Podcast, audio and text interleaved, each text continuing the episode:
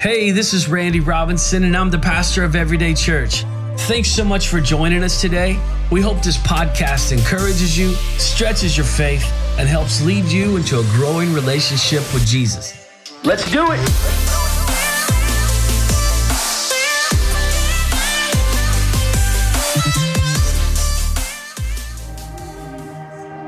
God, please be with us the rest of this service. Speak to us, God. God, we echo the prayer of the disciples in the book of Acts that you would stretch forth your hand to do the miraculous, to bring healing, God, to change lives, that you would shake this place with your presence, shake our lives with your presence, that we would never be the same again. God, we give you praise in Jesus' name. And everybody said, Amen. Would you put your hands together one time and just. Amen, amen.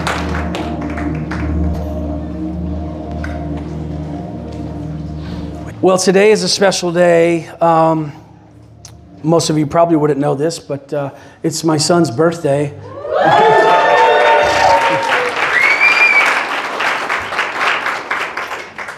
He's back there changing his shoes. So grateful for him and all that he does. Love you, my son.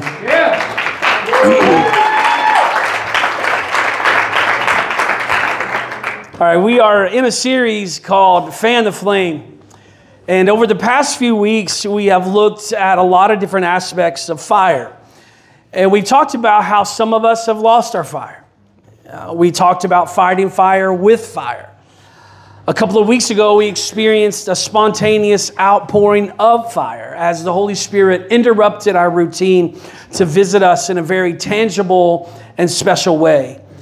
And then last week, we talked about how many of us are lying to ourselves and to others by just pretending to have fire. Uh, Psalm 119, verse 29, the psalmist said, Keep me from lying to myself. And yet, this is how many of us live our lives. We're lying to ourselves. And as I said last week, I can tell you from experience that without honesty, there can be no breakthrough, and there will surely be no fire. If we're going to experience the fire of God in our lives, we have to be authentic, which is what we spent a lot of time talking about last week. We have to have the courage to face the scoreboard, to ask ourselves hard questions. How are you doing?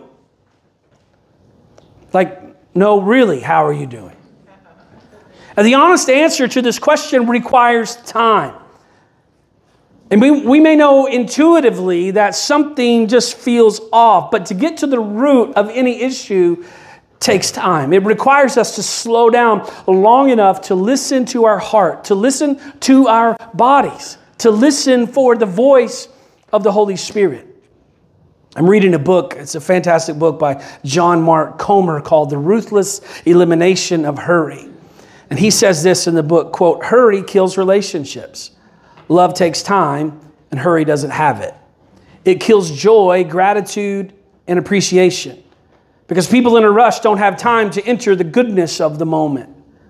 It kills wisdom. Wisdom is born in the quiet, the slow. Wisdom has its own pace. Hurry kills all that we hold dear spirituality, health, marriage, family, thoughtful work, creativity, generosity, name your value. Hurry is a sociopathic predator loose in our society.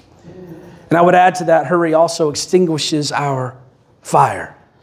And certainly doesn't allow us time to properly evaluate our fire. We have to find moments to slow down long enough to assess our inner lives. We talked about this last week. I mean, look, I get it. We're all busy. Right? We all have good excuses why we can't slow down, but excuses don't, don't change outcomes. All right, that's enough for the review. Let's talk about what fire is and is not. We talk about fire a lot in our culture. When something make, makes us angry, we say, that burns me up or that fires me up. When someone is determined, we say, there's a fire burning deep inside. When someone is passionate, we say, she had fire in her eyes. When we walk outside of our house the past few months, we've thought to ourselves, Florida must be on fire. we often associate fire with emotion. And in the church world, it's really no different, especially in Pentecostal charismatic circles. Fire is often represented as a feeling. I want to say to you today that fire is not a feeling. Fire is not an emotion. Emotions, feelings, passion can all be a result of fire, but the emotion itself is not the fire. I want to submit to you today that scripturally speaking, fire is a purifying, consuming agent. I want to revisit the quote from D.L. Moody that's been a recurring theme of this series. He says this I firmly believe that the moment our hearts are emptied of selfishness and ambition and self seeking and everything that is contrary to God's law, the Holy Spirit will come and fill every corner of our hearts. But if we are full of pride and conceit, ambition and self seeking, pleasure, and the world, there is no room for the Spirit of God. I also believe that many a man is praying to God to fill him when he is already full with something else.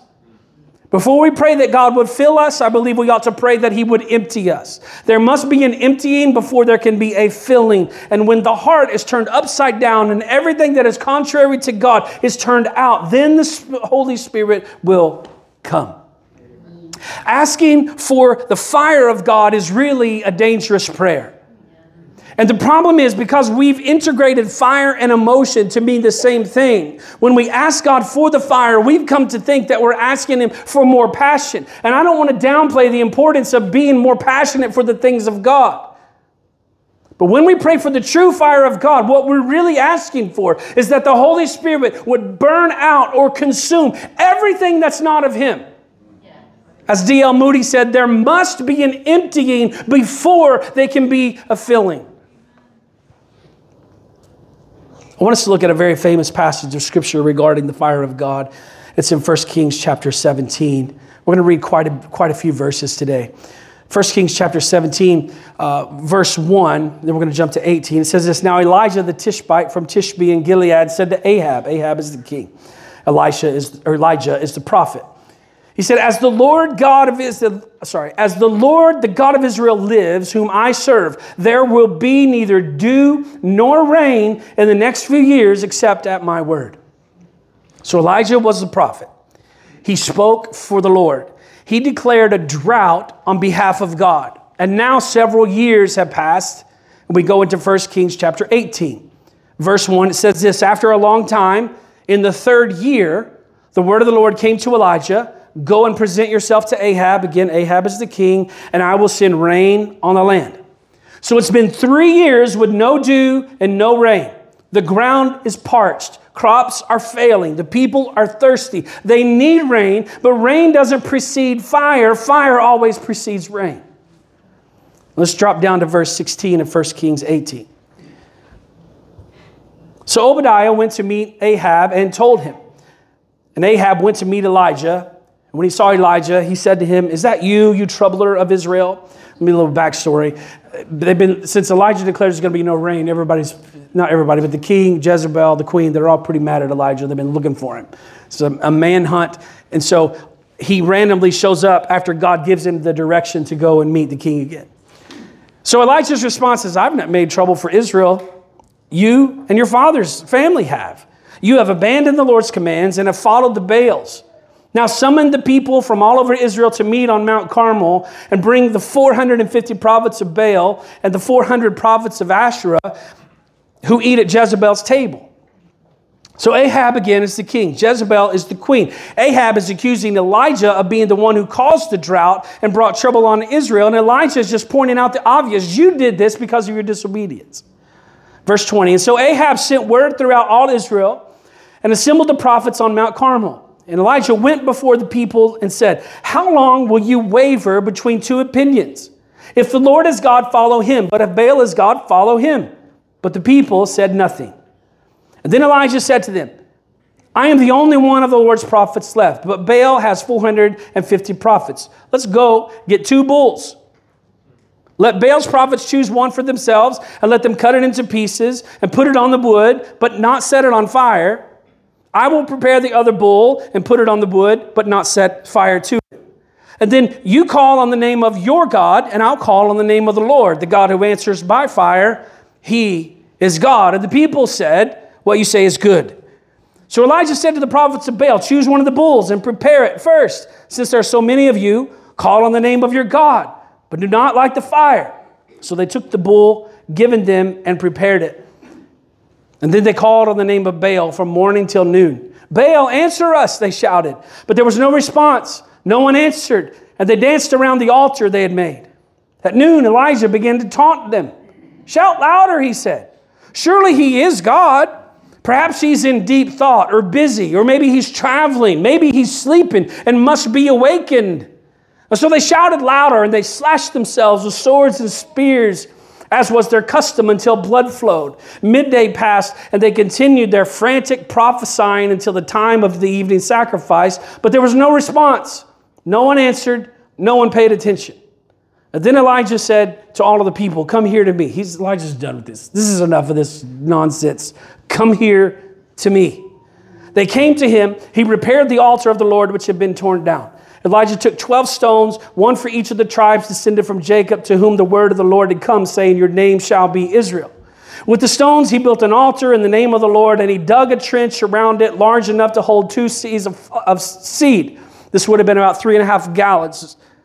He arranged the wood, cut the bull into pieces, and laid it on the wood. And then he said to them, Fill four large jars with water and pour it on the offering and on the wood. Now they're in a drought. Remember, how long they've been in a drought? At least three years longer, a little bit longer than three years. So he says, Bring these four large jars of water, pour it on the wood. Do it again, he said. And again, do it a third time. He ordered, and they did it a third time. And the water ran down on the altar and even filled the trench that he had dug. At the time of sacrifice, the prophet Elijah stepped forward and prayed, Lord, the God of Abraham, Isaac, and Israel, let it be known today that you are God in Israel, and that I am your servant and have done all these things at your command. Answer me, Lord. Answer me so that these people will know that you, Lord, are God, and that you are turning their hearts back again. And then the fire of the Lord fell and burned up the sacrifice, the wood, the stones, and the soil, and also licked up the water in the trench. And when all of the people saw this, they fell prostrate and cried, The Lord, He is God. The Lord, He is God. And then Elijah commanded them, Seize the prophets of Baal, don't let anyone get away. They seized them, and Elijah had them brought down to the Kishon Valley and slaughtered there. I know it was a long passage, a lot, a lot of reading. I want to go back and highlight just a few verses. In verse 21, Elijah asked the people, he said, Elijah went before the people and said, How long will you waver between two opinions? If the Lord is God, follow him. But if Baal is God, follow him. But the people said nothing. Now we know that everything in the Old Testament is a type or a shadow of things that were to come. The Old Testament was a predictor, so to speak, of Jesus. We don't literally see Jesus in the Old Testament, yet everything is pointing to Jesus. And so Elijah says, How long will you waver between two opinions? If the Lord is God, follow him. If Baal is God, follow him. The word opinions here in the Hebrew is the word say apa, and it literally means branch. Now, First Kings reminds me of John chapter 15, which has been a recurring theme for the last several weeks.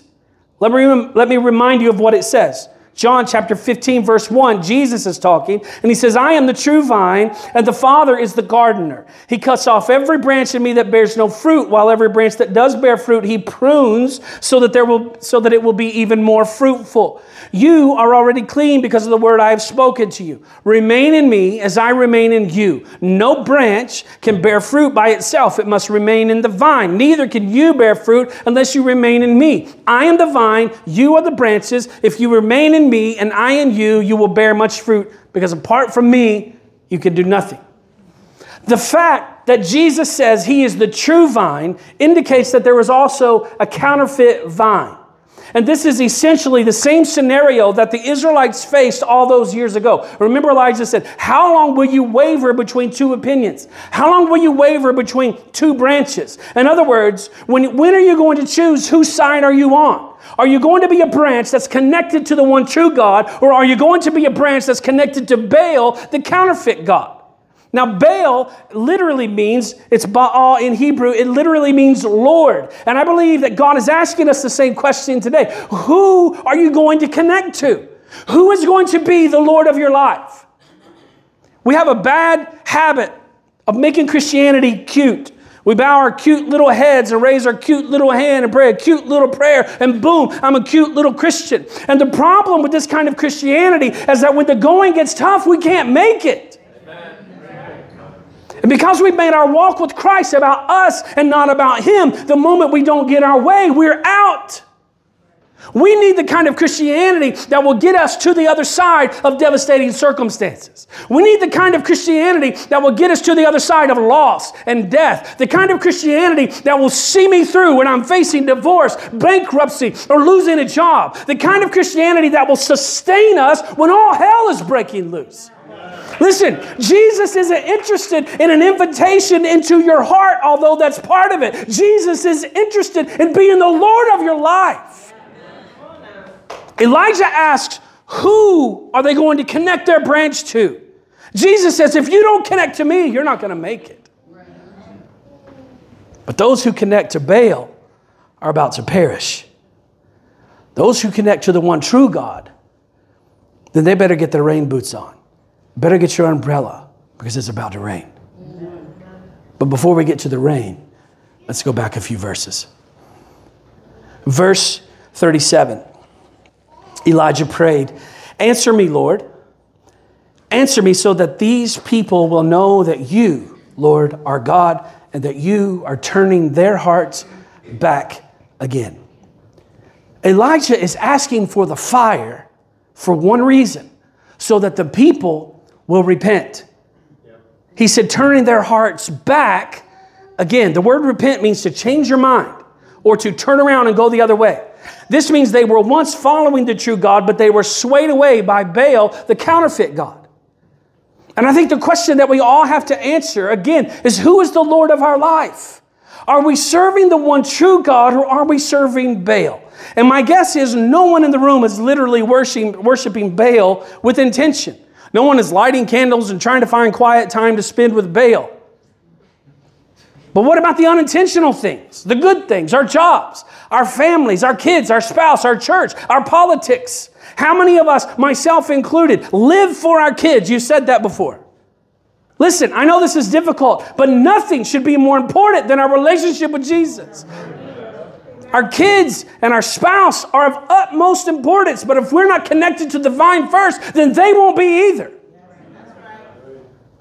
It says, Then the fire of the Lord fell and burned up the sacrifice, the wood, the stones, and the soil, and it also licked up the water in the trench. When all the people saw this, they fell prostrate and cried, The Lord, He is God. The Lord, He is God. Again, the fire is a consuming agent. When the fire fell, there was nothing left. It consumed the sacrifice, the wood, the stones, the soil, and it licked up the water in the trench. The intention of the fire of God in our lives is to consume everything that's not of Him and leave us empty so that He can fill us. It's not about emotion. I know we sing some hype hype songs, really some old songs, you know. And I, you know, I like one of my favorite genres is black gospel. Like I don't like CCM. That's why I don't listen to Christian radio. When you get in, you're not going to, you know, my car's not. We have Joy FM programmed, but I can't tell you the last time the radio was on. Right? And we're singing, we're like, dance, dance, dance all night. And I like that. And that's emotional. I get it. And sometimes the Spirit of God moves in a powerful way and people want to dance and they want to do all kinds of things. And, I, and that's fine. I get that. But the fire of God is not about emotion, it's a consuming agent so that everything that's in us is consumed, so that there's room, like the D.L. Moody quote we read earlier, there's room for God to pour His Spirit into us. That's what happened, why what happened two weeks ago was so significant. God put this entire series on pause when we had a moment, and we had a moment of repentance. I mean, you think the moment of weeping and tears wasn't the fire of God moving in people's lives? That's exactly what it was. This altar, this, this whole area down here in the front, literally, not hyperbole, had puddles of tears. What was that?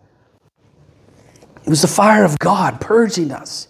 Tears are often an emptying agent. The weeping and the tears that people experienced a few weeks ago was part of that emptying process. And because we've confused the fire of God with the feeling, I think we're missing out on the true refreshing of the Holy Spirit. The fire of God isn't about a feeling. The fire of God isn't about shouting, dancing, or being excited. The fire of God isn't about, the fire of God is about emptying ourselves of ourselves. The fire of God is about repentance. Watch what happens after the fire, after the repentance. Remember, there's been no rain or dew for over three years. The land is parched and the people are thirsty. In verse 41, it says, And Elijah said to Ahab, Go eat and drink, for there is the sound of a heavy rain. And so Ahab went off to drink or to eat and drink. But Elijah climbed to the top of Carmel. He bent down to the ground and put his face between his knees. Go and look toward the sea, he told his servant. And he went and he looked, and there was nothing there. He said, Seven times Elijah said, Go back. And the seventh time, the servant reported, A cloud as small as a man's hand is rising from the sea. And so Elijah said, Go and tell Ahab, hitch up your chariot and go down before the rain stops you. Meanwhile, the sky grew black with clouds, the wind rose, and a heavy rain started falling, and Ahab rode off to Jezreel. And the power of the Lord came on Elijah, and tucking his cloak into his belt, he ran ahead of Ahab all the way to Jezreel. After the fire comes the rain. The purpose of the fire is to empty us so that we can receive the rain. The fire is part of the preparation process. If we get the process backwards, we'll never experience the fullness of what God has for us. The rain is refreshing. The rain is more enjoyable. The rain is more satisfying than the fire. The fire can be painful. The fire, by its nature, is hot, uncomfortable, and at times seems unbearable, but it's the preparation for what is to come. The fire, then the rain pattern is all throughout Scripture. In Acts chapter 3, 19, Peter said this under the unction of the Holy Spirit, or under the, the Holy Spirit was prompting him to, to say this. He said, Repent then and turn to God so that your sins may be wiped out, that times of refreshing may come from the Lord. Repentance, refreshing. Fire, rain. John 15, 2. While every branch that does bear fruit, he prunes so that it will be even more fruitful. Pruning, more fruit. Fire, rain.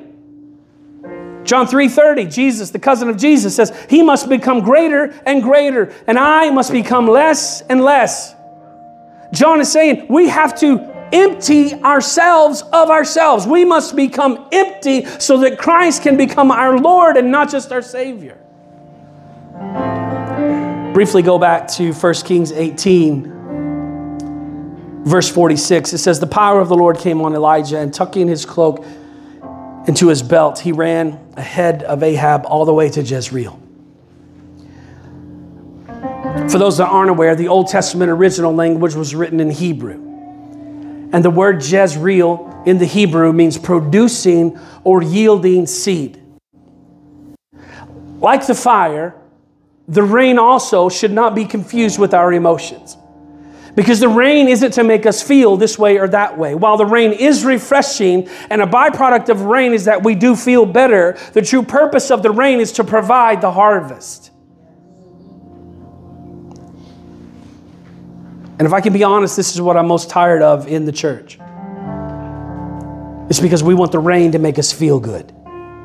And again, listen, I'm all for feeling good. Nobody wants to feel bad. I like the emotional side of worship. Already talked about that. I like it loud. Some of you are like, yeah, we know. I like the dance, dance, shout in the hype part of the worship. But the true purpose of the rain is for the harvest. The rain is supposed to be refreshing so that we can be refreshed enough to reach out to others. The rain is supposed to be a rejuvenating agent to help us fulfill our purpose. Anybody know what a century ride is? Anybody ever heard of that? It's a 100 mile bicycle ride, basically. I first got into bike riding when I lived in Kentucky, and my pastor and I and several guys at the church would do rides all the time. And we decided that we were going to do a century ride. We didn't even know what it was called, we just called it the 100 Mile Challenge. Now, I've done several century rides since, not lately, as you could probably tell. one time I did a double century back to back, 100 miles one day, 100 miles the next day to raise money for missions and uh, I almost died. Back to my first 100 mile ride. We drove to Ohio to a trail called the Little Miami Scenic Trail. With no experience and no idea what we were doing, we set off. I'm pretty sure I did this on a mountain bike the first time, which is no bueno.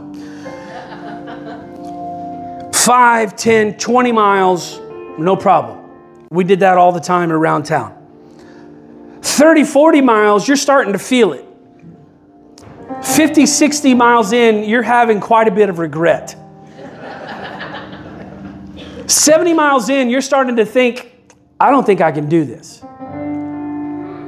And that last 20 miles is brutal. Now, I'm not much of an athlete these days, but I used to be.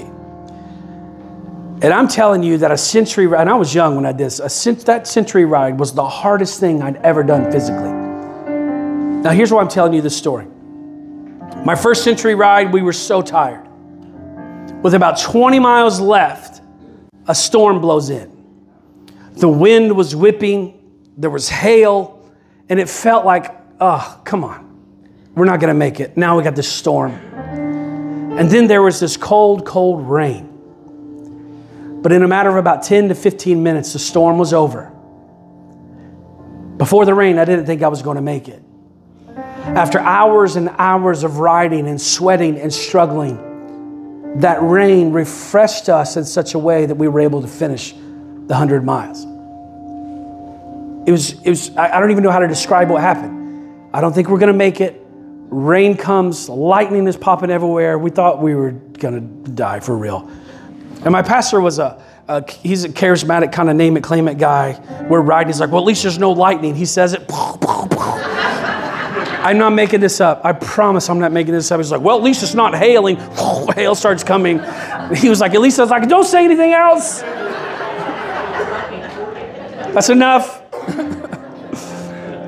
but after that rain fell and it washed off all our sweat, we were soaking wet, but it was so refreshing that we easily finished that last 20 miles.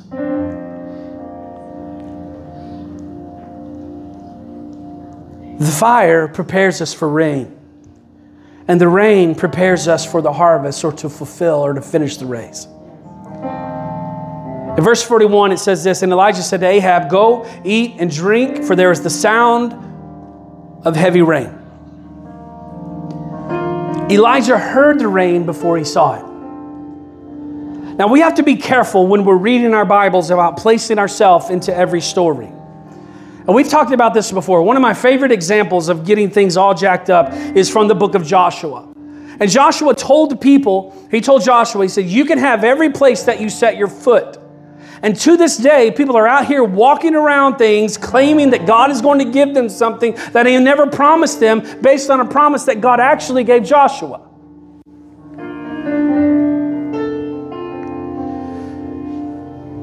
I won't go into all of it, but in that passage in the book of Joshua, God was very specific in the instructions that He gave. He said, Your territory will extend from this border to this border, and from this place to that place. God laid out the territory very clearly, and then He said, Everywhere you set your foot, you can have it. So, as long as Joshua stayed within the territory that God assigned, he was able to claim that as his own. It's not a just blanket statement but just to start walking around. Try it today. Go walk around somebody's house you want and see what happens. so we have to be careful about placing ourselves in these things, right? And saying, oh, this is just exactly for me or whatever. There is some context to Scripture. Everybody knows that, right?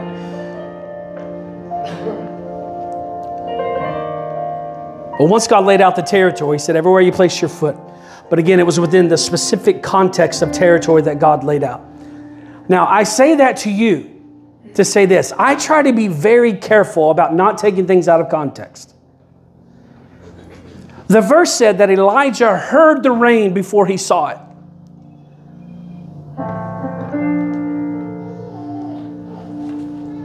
And I'm telling you that I hear the sound of rain for Everyday Church. The fire is the preparation for the rain. The rain is the preparation for the harvest because with no rain, there can be no harvest. And I hear inside the sound of an abundance of rain. Don't let this moment pass you by allow the consuming fire of the Holy Spirit to burn up everything that's not of Him. Let's repent of our sin. Let's repent of our complacency. Let's repent of our selfishness and our apathy and our ungrateful hearts. And let's let the fire of God purify us so that the rain can come. One of the things I'm most concerned about with this transition as we move from here over near the sportsplex to that other building is that we become so, so focused on the building that we lose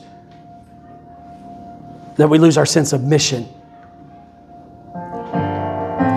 Hear me. Everyday church is not about a building. And while there will be a lot of emphasis the next three months as we renovate, the reason that God has provided that is because we have honored Him and been obedient to what He's asked us to do so far. And I have no intention of getting over there and, and having a feeling of, oh, we we did it. We arrived. This is our place. Look at this. There are people that are hurting and broken and lost, and they need the hope of Jesus Christ. And that will be our focus no matter what.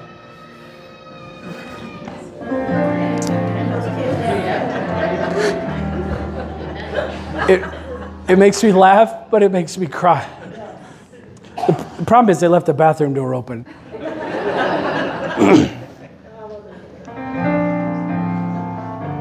what, what more beautiful sound could there be than kids celebrating and learning to worship and learning, like,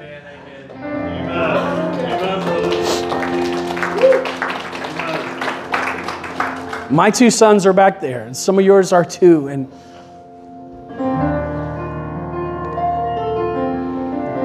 I hear the sound of rain, but I see the sights of more, even more kids. Right now, we can facilitate 25, 30 kids. Over there at the new building, we'll be able to facilitate 50, 70, 100. Right now, we could, if we were packed out and everybody was miserable, we could put 200 people in here. Over there, we can put 350. And when we get there, it's going to feel empty two thirds of the building will be empty with this number. Right, well, right now it feels full because we're in a small place. When we get over there, we're going to be like, whoa.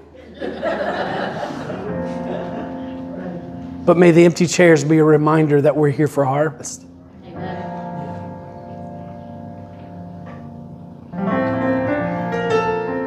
I don't know where I'm headed from here. I just uh, feel like I'm rambling. I just want you to embrace the fire, not as an emotion, but as a consuming agent. Let's ask God to purify us. Let's, let's recount that quote from D.L. Moody and allow that to be the cry of our heart instead of saying, Oh, God, fill me. And we sing the songs, Fill me up, God, fill me up, God. But now I just almost feel dumb. Like, yeah, of course I can't be filled because there's too much of myself in here. And we leave church and there's no change and we're just the same and there's and I told you, week one of this series, God, I'm just tired of church. Like if we're just here, if we're just here to check the box, don't come, right? We could all be at the beach. We could all be hanging out, doing other things. I don't want that anymore. I don't want that for my life, and I don't want it for your life. And I think the reason that you're here and the reason that you keep coming back and listening to these terrible jokes is because you're also hungry for something more. And this is not a put down on any other church. I, I don't know what other churches are doing. I don't know what I, I don't know. That's none of my business. We're all on the same team trying to take people, like, we're all, you know what I mean? I'm saying, like Joshua, God has given us a territory and we're going to walk around and we're going to take that territory. And God has spoken to the pastor of First Baptist, and He's spoken to the pastor of Celebration Church, my great friend Jay. He's spoken to the pastor of Sacred Fire, and he's spoken to the pastor at First Assembly, and all the local churches, and Meadowbrook and the Springs, and all of that. And they have territory that God has laid out, and it's their job to step in and, and do what they're supposed to do. And as we all take our own territory, then the kingdom grows. Can we pray just for a moment? On behalf of Pastor Randy and the entire staff at Everyday Church, we'd like to thank you for joining us today. For more information on the church, please visit us at everydaychurch.xyz